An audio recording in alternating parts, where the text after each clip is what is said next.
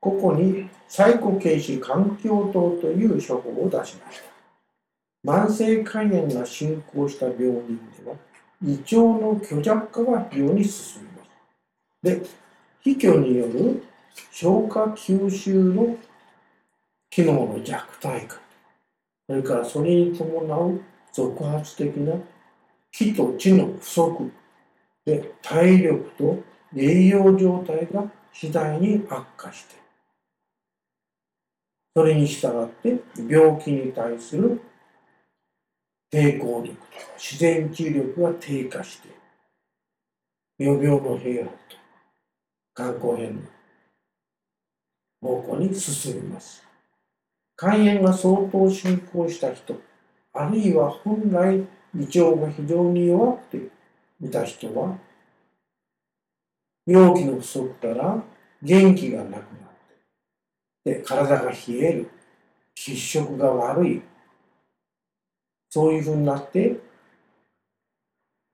体力が低下してくると、非常に神経過敏になって、神経が高ぶる。そのために眠れない。ちょっとしたことで動悸を起こして目が苦しい。といったようなことを起こしやすくなります。その時には、ここに今出しております、サイコ形視環境等という処方の方があります。これは、サイコ黄金を中心に、体の冷えとか、動悸とか、そういったことがあると非常に病人は不安になりますので、その不安、そういったようなものに応える軽視、環環境、肝臓といったような体を温めていく生薬に、オレーとかカロコンというように精神を安定させて、それから体が消耗したものを回復させる自因薬を加えた処方であります。補充液等は慢性肝炎の経過中に危機や肝気が衰えて全身倦怠感や無気力それから食欲不振などが著名な場合に用いると良い薬です。用いる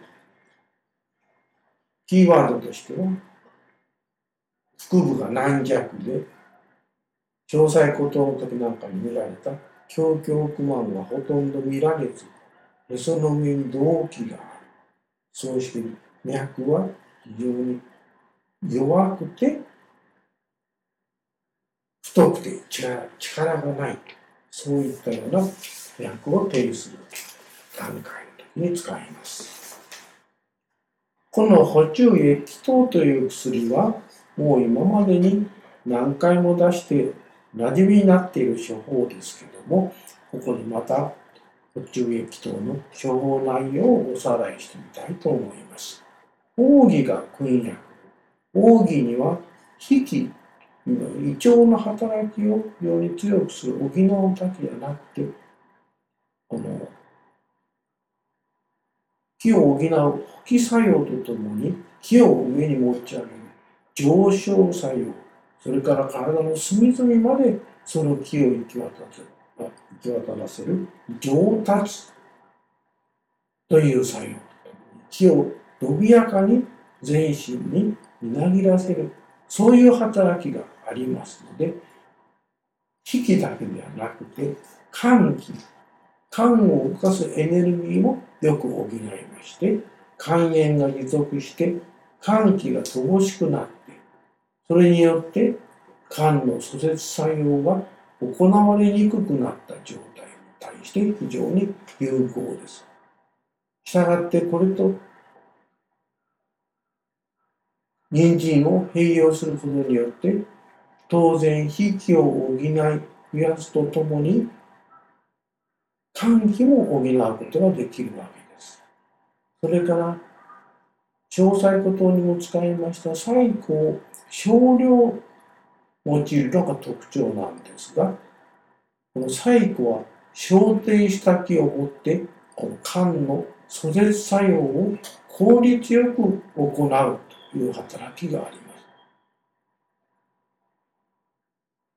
そのあの薬の他に当然血を補うための陶器それからこの